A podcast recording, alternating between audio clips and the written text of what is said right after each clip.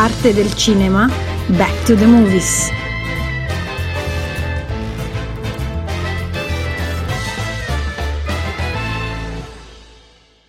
Viaggi, natura, letteratura e cinema.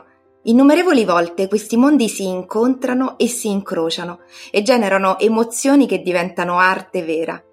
E questo è Sogni di Grande Nord, un vero viaggio alla scoperta del Grande Nord sulle tracce di maestri della letteratura americana come Ernest Hemingway, Raymond Carver, Thoreau, Jack London, Herman Melville e soprattutto anche ripercorrendo un po' quello che è stato il viaggio di Chris McCandless in Into the Wild, lo abbiamo visto nel film. Insomma, eh, Sogni di Grande Nord è un documentario incredibilmente affascinante diretto da Dario Acocella che io sono felicissima di avere qui oggi ospite ad Arte del Cinema. Benvenuto Dario. Ciao, eccomi, buongiorno. Io vorrei partire con una citazione di Paolo Cognetti che è lo scrittore che è protagonista di questo documentario. Lui dice E alla fine eccomi lì.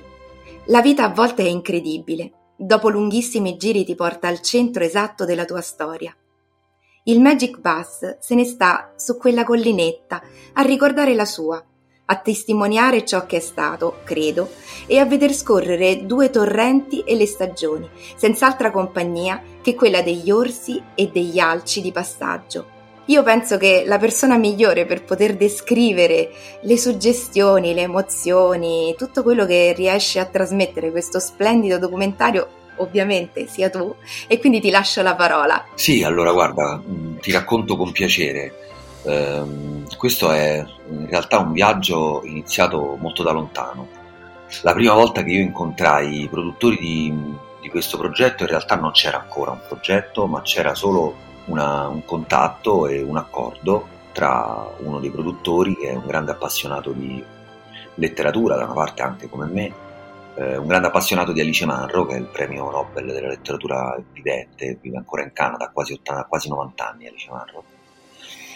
E Paolo è un grandissimo esperto di Alice Manro, fa spesso un sacco di seminari anche all'università a Milano e non solo su Alice Manro e quindi l'idea era quella di andare a fare un viaggio di reportage con Paolo che intervistasse Alice Manro. Quando mi hanno chiesto un parere ho detto per questo non servo io, Dico quindi sarebbe bello avere la possibilità, tra l'altro nel frattempo Paolo aveva vinto lo Strega, perché questo primo accordo era precedente allo Strega, e quindi ci siamo iniziati a, a sentire anche con Paolo e abbiamo deciso un po' tutti insieme, stabilendolo noi con dovizie di particolari prima e poi lo abbiamo sottoposto a Paolo, di fare un viaggio, di fare un viaggio che attraversasse in maniera simbolica tutte le tappe della sua formazione, del suo retroterra letterario, affinché attraverso gli autori che hanno formato Paolo io riuscissi a conoscere più in profondità Paolo stesso. E un po' così è stato, nel senso che mentre Paolo racconta parte eh, della sua formazione, cerca aderenze, analogie e differenze eh, tra, tra se stesso e tutti i grandi autori del passato, io ho posto il mio occhio di attenzione invece sulla sua di figura, che comunque ha negli ultimi anni fatto parlare molto di sé, sia per un libro molto bello che ha vinto il premio Strega che si chiama Le otto montagne, e sia per le sue scelte di vita decisamente radicali. No? Lui ha deciso a un certo punto di andare via da Milano e vivere gran parte dell'anno in una baita in Valle d'Aosta. E quello è stato il primo posto dove l'ho incontrato quando ci siamo poi conosciuti prima ancora di iniziare a parlare di tutte le tappe del viaggio. È stato un viaggio molto preparato a tavolino, nonostante ci siano stati molti imprevisti poi dopo. Infatti, proprio a proposito di questo, ti volevo chiedere eh, come avete preparato questo, questo, documentario e questo viaggio, perché è contemporaneamente un viaggio di esplorazione.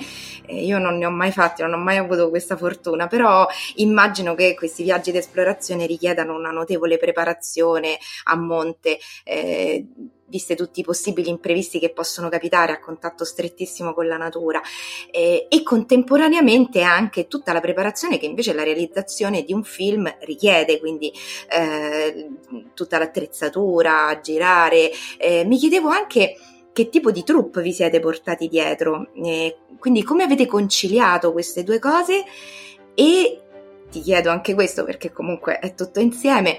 Come siete riusciti a mantenere la spontaneità del rapporto che Paolo instaura sia con le persone che incontra all'interno del documentario, sia con la natura circostante che, eh, che lui mh, via via eh, incontra nelle varie tappe del suo viaggio? Perché non sembra, ecco, non sembra che ci sia una troupe dietro. Guarda, mi fa ridere perché ti risponderò in prima persona perché a queste domande che mi hai fatto ti posso rispondere solo io, perché sono state tutte scelte mie. Mi fa ridere perché ieri in proiezione, finita la proiezione, una, una, signora mi ha chiesto, dice certo è incredibile pensare che mentre loro erano lì, dice tu eri là con loro quindi, e dicevo no, guardi signora, ero in albergo, ammesso che ci fosse, perché in Alaska manco gli alberghi. Comunque, allora ti parto dal principio. Allora, il viaggio è stato eh, preparato a tavolino in maniera minuziosa. Inizialmente mh, si era pensato di far eh, diciamo, ripercorrere a Paolo delle tappe, dei luoghi eh, proprio fisicamente che avevano mh, appartenuto o erano appartenuti a, ai grandi autori del passato, per esempio penso ehm, alla capanna sul lago di, di Melville, penso a Thoreau, penso a London, però chiaramente non so come dirti, a me non convinceva. Il primo, il primo diciamo, obiettivo di questo lavoro per me era quello di cercare di avvicinare il più possibile due mondi. Il mondo di Paolo che è fatto di, di parole, di fantasia e di, e di, racconto e il mio che è cinematografico è fatto molto più di immagini e di evocazione. Quindi io cercavo qualcosa che mi desse, tra virgolette, dei puntelli molto più significativi di un semplice luogo e quindi abbiamo cominciato a riflettere di come questo viaggio dovesse essere sicuramente ancorato a dei punti, a dei luoghi di importanza fondamentale, quasi simbolica. E quindi abbiamo scelto le due tappe fondamentali, cioè l'inizio e la fine, come si fa sempre con un film. Se tu su un film non hai l'inizio e la fine non sei nessuno. Nel centro poi ci si pensa. E quindi l'inizio era, l'inizio era la tomba di Carver a Port Angeles nello stato di Washington, perché Carver è stato l'autore che fondamentalmente ha cresciuto Paolo dai 18-19 anni in poi, quindi lui c'era legatissimo. E l'arrivo finale al Magic Bus, legato chiaramente alla storia di Chris McCandles e al libro di Krakauer, prima ancora che al film di Sean Penn, che per Paolo era stata una folgorazione, perché que- quando lui vede quel film decide di andare via da Milano e andare a vivere in Valle d'Aosta. Quindi due momenti chiave della sua vita e io ho deciso di metterli uno all'inizio e uno alla fine e nel centro c'è questo viaggio che è molto più appunto legato all'irrazionale, a, a, al non verbale, non so come dire, no? a un linguaggio che non è necessariamente fatto di, di parole, di razionalità. Ora, tradurre tutto questo poi in un film vero che viene girato, eccetera, non è stato semplicissimo. Abbiamo avuto chiaramente tantissime difficoltà legate anche eh, al trasporto dei materiali. Immagina che c'erano dei materiali chiaramente con delle bolle altissime, nel senso che il materiale che ci portavamo dietro aveva più di 300.000 euro di valore. E questo era una grossa difficoltà ogni volta perché noi entravamo e uscivamo continuamente dall'America, perché siamo entrati in America, poi siamo entrati in Canada, poi siamo rientrati in America, poi siamo entrati in Alaska, che è di nuovo America. Quindi chiaramente gli americani che vedevano questo entrare e uscire continuo, non, chiaramente facevano domande, non so come dirti. Quindi questo sicuramente è stato, è stato diciamo, un elemento che ci ha, ci ha abbastanza impegnato nella logistica dell'organizzazione del viaggio. Però mi sono perso le altre domande che mi hai fatto. Allora, eh, ne, ne, approfitto perché uh, ho dimenticato un dettaglio importantissimo. Paolo sì. Cognetti in questo viaggio è accompagnato da Nicola Magrin, um, che è un viaggiatore ma soprattutto è un illustratore. E um, in questo loro viaggio insieme si scambiano anche un po' le loro esperienze, parlano, non solo, ma anche Paolo, ci sono dei momenti di dialogo molto belli tra loro, di scambio, ma anche, ci sono anche poi dei momenti particolari in cui Paolo legge quello che scrive. Io, la sensazione che ho avuto io, magari mi sbaglio, è che lui stesse scrivendo nel momento in cui faceva quel viaggio e quindi poi eh, una volta scritto in qualche modo condivideva in alcune scene quello che aveva scritto, le suggestioni che aveva ricevuto. E poi ci sono anche degli incontri. Ti devo fermare un attimo, perché no, ti devo fermare un attimo perché allora ci sono dei passaggi. Allora è andata così. Nel momento in cui noi giravamo, eccetera, allora tu immagina che io vengo da un mondo di formazione che è molto più legato alle arti visive piuttosto che alla letteratura nonostante io sia laureato in lettere. Però diciamo che la formazione artistica viene dalle arti figurative e dalla pittura.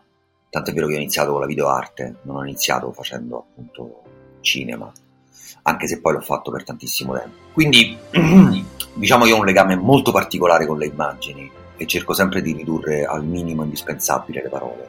Ora però io sapevo che questo viaggio aveva la necessità di essere accompagnato da un punto di vista anche narrativo, punto di vista non punto, punto di vista inteso proprio come point of view.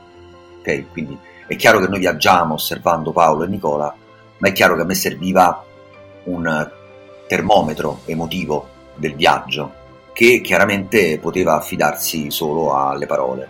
E allora ho deciso di utilizzare parte del diario che Paolo ha scritto lì, perché poi in realtà su Audible c'è tutto, ma è molto più grande, sarà dieci volte quello che c'è nel film, e altra, un'altra, diciamo, in tutta un'altra parte, diciamo, ci sono tutte cose che ho scritto anch'io, che ha scritto anche Francesco, quindi diciamo abbiamo fatto un po' un puzzle di cose scritte, anzi addirittura ti dirò di più, questo è un segreto, che quando io ho avuto necessità, chiaramente, mentre stavo montando, di costruire una clip che non avevamo previsto, ma che a me piaceva molto, Paolo, ricordando diciamo, quello che avevamo vissuto, su mia richiesta ha scritto una cosa apposta su quella clip lì.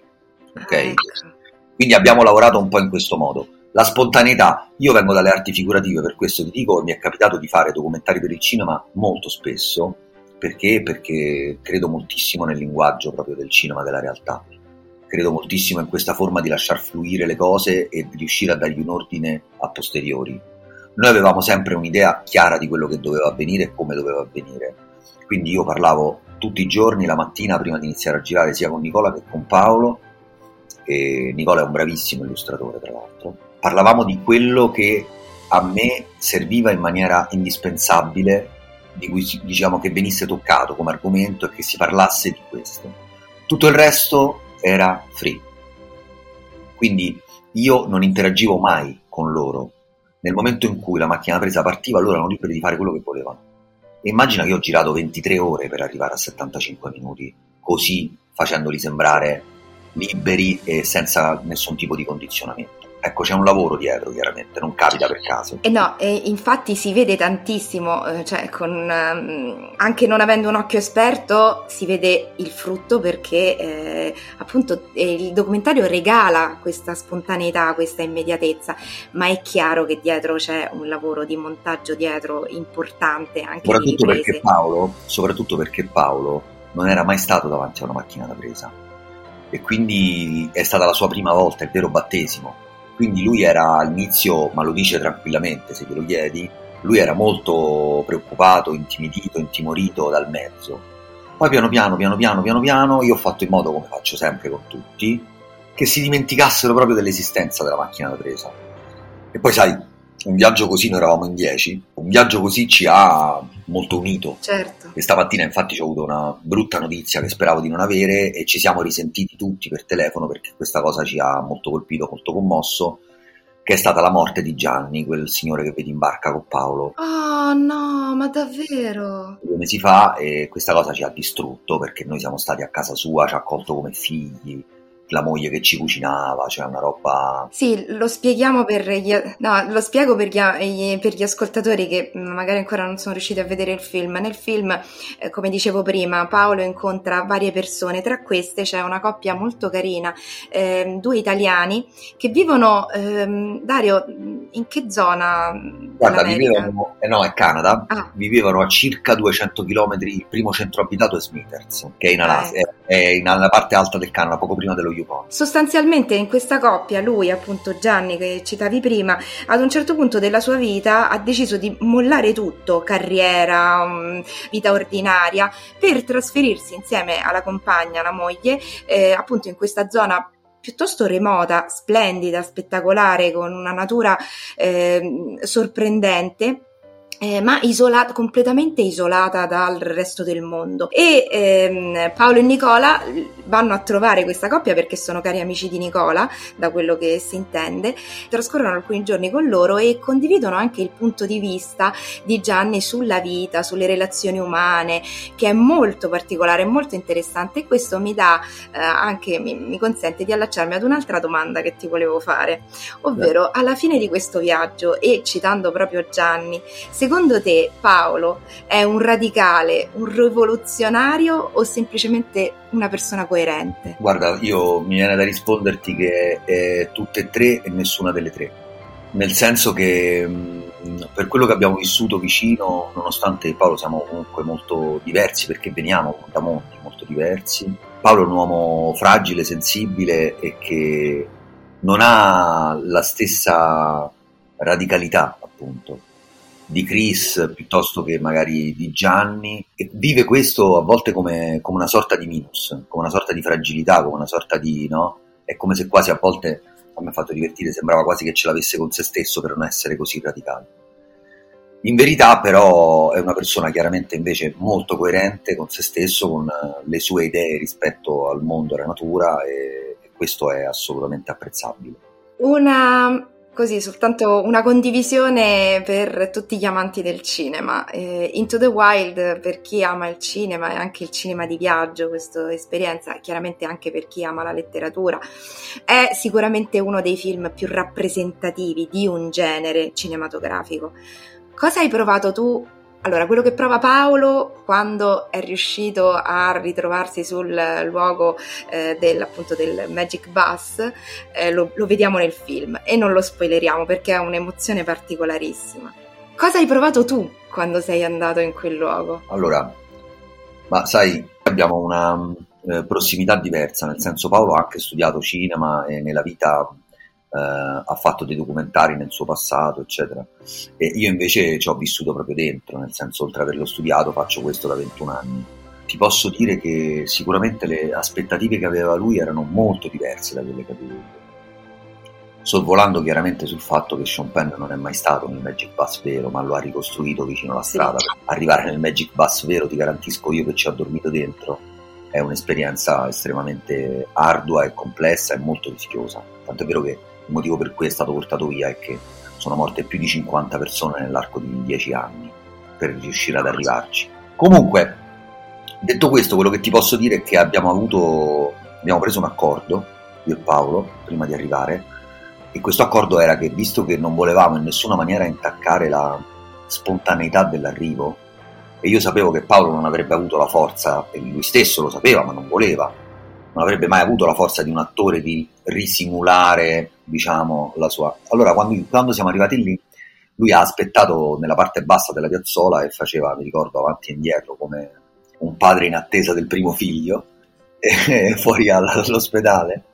E, e, io sono andato su con la truppa per capire chiaramente invece cosa si potesse fare, come e scegliere diverse cose. Quindi abbiamo filmato per la prima volta veramente eh, la prima volta che Paolo ha visto, cioè se tu vedi quel momento, noi l'abbiamo rivisto ieri al cinema, io ancora mi emoziono perché è esattamente la faccia che ha fatto Paolo la prima volta che ha visto il Magic Bus. Ed è veramente detonante. E, e, da lì poi io l'ho seguito, quello che succede succede, io non sapevo quello che sarebbe successo, vedi per esempio in quel caso, quando lui è entrato e comincia a tagliare, a spaccare tutto, io non lo sapevo. Detto questo, eh, l'emozione qual è stata? Un'emozione enorme. Io ti posso dire che ho girato quasi tutto il mondo, mi manca solamente l'Australia e la Nuova Zelanda, dopodiché l'ho visto tutto. E quindi sicuramente non sono arrivato lì da novellino, sono arrivato lì come una persona che ha visto tanti aspetti, tante culture, tante zone di questo pianeta, per fortuna spesso anche per lavoro. E l'emozione era enorme, nel senso che quello è un luogo con l'energia più potente forse che abbia mai incrociato nella mia vita vuoi per tutta la storia che si porta dietro, perché è stata la casa per cento giorni di un ragazzo che c'è morto dentro e quindi molto probabilmente questo permea tantissimo mh, la zona di eh, sacralità. Dall'altro lato c'era eh, violentissima questa, questo aver tappezzato completamente l'interno dell'autobus di parole, di scritte, di bandiere, di stoffe, di qualunque cosa da parte chiaramente di tutte le persone che poi seguendo questa idea facevano questa sorta di pellegrinaggio al Magic Bus. L'energia e l'emozione erano quasi completamente da mutolirti e c'era anche un certo grado di... era un posto che allo stesso tempo riusciva ad essere sacro, simulacro, ma spettrale, non so come dirti, c'era anche un aspetto un po' macabro di questo. Però Paolo dice una cosa molto bella nel film che abbiamo condiviso. Eh, la gente di Mia Candles vede solo la fine e il Magic Bus come una tomba. Invece io sono molto d'accordo nel dire che probabilmente il Magic Bus è il luogo che Chris ha amato di più nella sua vita e quindi ci piace vederlo così. Sì, bellissimo e sono d'accordo con Paolo e d'accordo con te, anch'io l'ho pensato quando ho visto il, il documentario. È una cosa che avevamo ignorato e che poi abbiamo toccato con mano e sperimentato in prima, in prima persona è stato il fatto che Chris lì non ha mai visto la notte. Nessuno di noi ci pensava. Quello di Chris, i 100 giorni di Chris sono stati un unico grande giorno. E questo, sai, fa un certo effetto poi vederlo e capire lui cosa vedeva, perché è stato lo stesso identico periodo in cui c'era lui. Quindi era strano vedere quali condizioni di luce lui osservasse e vedesse tutti i giorni, no? Alle tre di certo. notte il sole era alto, cioè da occhiali da sole. Caspita, che posto! Non c'era notte nel film, perché non l'abbiamo mai incontrata la notte. È vero, è vero, no, eh. a me dispiace eh, tornare con i piedi per terra e scendere da questa, da questa suggestione così meravigliosa perché, beh, consiglio a tutti quanti poi appena possibile di, di, recuperare, di vedere questo film e vederlo al cinema, e ora vi dirò anche quando, perché tutto quello che, tutto quello che sta trasmettendo Dario è veramente centuplicato all'interno del documentario, è veramente straordinario, si rimane, come dice, mi diceva Dario poco fa fuori onda, eh, mi diceva che le persone sono, rimangono anche a guardare i titoli di coda, ad ascoltare le musiche dei titoli di coda ed è la stessa sensazione che ho avuto io quando è finito il documentario, ovvero volevo continuare a assaporare quell'emozione ancora per un po', perché te la lascia dentro e la, la trasmette veramente con una forza dirompente, molto molto d'impatto.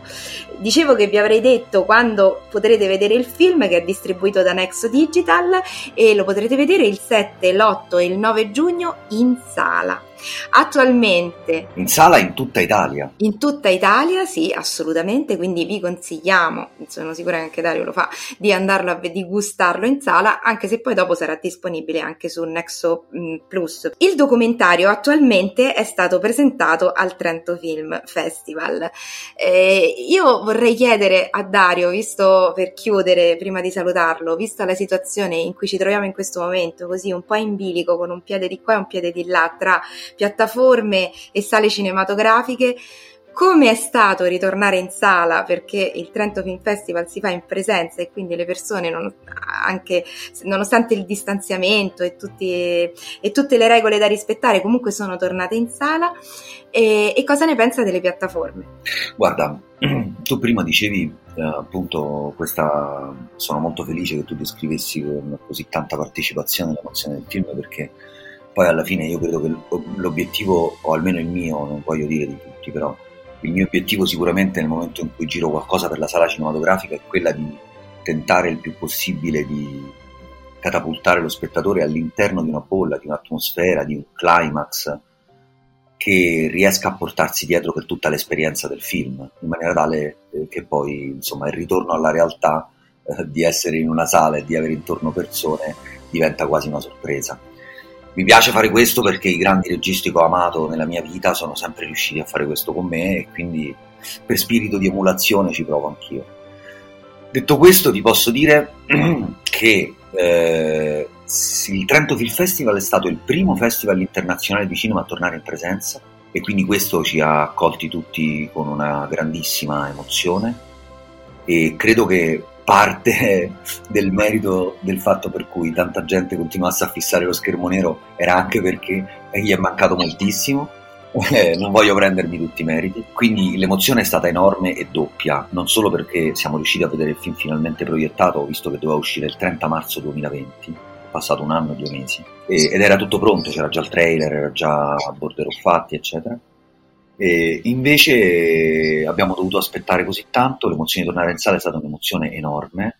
Io credo che il senso più profondo, il significato più profondo del lavoro che faccio, essendo legato all'arte, sia proprio dello, della, della fruizione dello spettacolo dal vivo, che in altra maniera, per quanto mi riguarda, cede molto più il passo all'intrattenimento che all'arte. E le piattaforme penso che siano una grandissima scossa per il mercato italiano, che nel corso degli anni forse a volte è rimasto un po' indietro rispetto a quelle che sono le evoluzioni appunto delle, delle piattaforme digitali. Io ricordo di aver iniziato nel 2000 a fare regista proprio nel grande circuito nel 2008 per uh, delle serie per Rai 1 e all'epoca c'era solo quello, nel senso che c'erano le serie o per Rai 1 si chiamavano fiction. In Italia sì. O per Canale 5, ma non c'era alcun tipo di alternativa.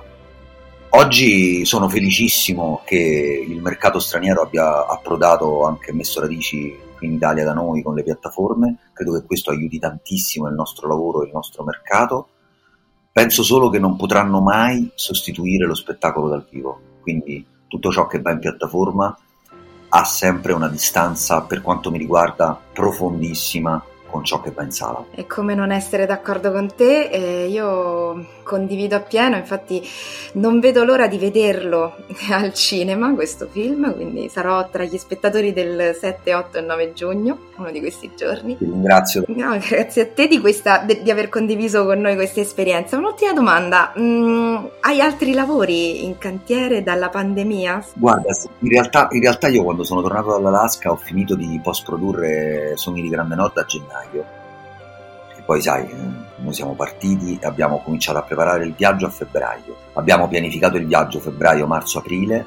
Siamo partiti a fine aprile, siamo tornati a giugno e io fino a gennaio dell'anno dopo ho continuato a lavorarci.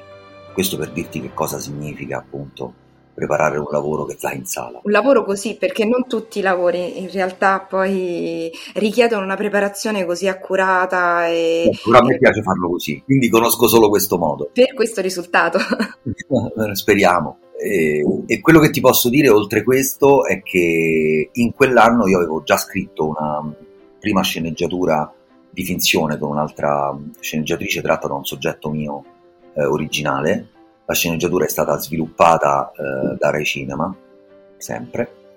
La produce Simone Isola di Chimera Film. L'avrei dovuta girare nel 2020, l'avrei dovuta girare nel 2020, ma purtroppo eh, la pandemia ci ha un po' ostacolato e quindi se tutto va come ci auguriamo lo giro quest'anno. Bene, allora noi te lo auguriamo doppiamente perché Simone è un nostro amico, quindi quando avrete o sarete in fase di inizio lavori fatecelo sapere perché saremmo contentissimi di seguire. Grande piacere, che Simone lavoriamo al film da, insieme da più di tre anni. Eh, Simone è un, altro, è un altro personaggio straordinario, quindi siamo contentissime. Eh, dico contentissime perché, vabbè, non tutti lo sanno. Io sono Vania Mitrano e con me di solito c'è una collega che si chiama Giulia Carla De Carlo, che è la coautrice del broadcast Back to the Movies, così l'ho detto a te, l'ho detto un po' a tutti perché ogni tanto va rinfrescata la cosa perché c'è stata un'evoluzione nella storia della trasmissione. Bene. E ehm, quindi benvenuti, appena avrete qualcosa da raccontarci noi saremo contentissime di ospitarvi di nuovo, anzi speriamo che vorrete essere i nostri ospiti. Con grandissimo piacere. Io, che dire, spero di vedere assolutamente in sala il film, spero anche di incontrarti dal vivo al più presto e certo. auguro tantissimo. E a Roma la prima noi faremo la prima sia a Roma che a Milano, se a Roma... Infatti, infatti lo immaginavo, quindi speriamo di poter partecipare alla prima e... Auguro tantissima fortuna a questo film perché veramente la merita tutta, veramente tanto. Una gioia poter tornare al cinema, garantisco, vedendo queste immagini, questo tipo di. fanno veramente capire quanto è importante il grande schermo. Tanto per citare eh, la McDormand che diceva alcuni, i, guardate i film sul più grande schermo possibile, questo veramente va guardato sul più grande schermo possibile, ne vale la pena. Eh, saluto Dario Cocella, lo ringrazio tantissimo per questa Grazie intervista. Mille a te. Grazie mille a te dello spazio. Grazie e eh, saluto anche tutti gli ascoltatori di Arte del Cinema, vi do appuntamento alla prossima settimana con un'altra intervista, vi do appuntamento anche con il podcast Ogni Maledetto Indipendente, sempre del broadcast Back to the Movies e seguiteci su tutti i canali social, ci siamo, quindi fateci domande, noi siamo qui, siamo contentissimi di poter rispondere alle vostre domande. Ciao a tutti, a presto!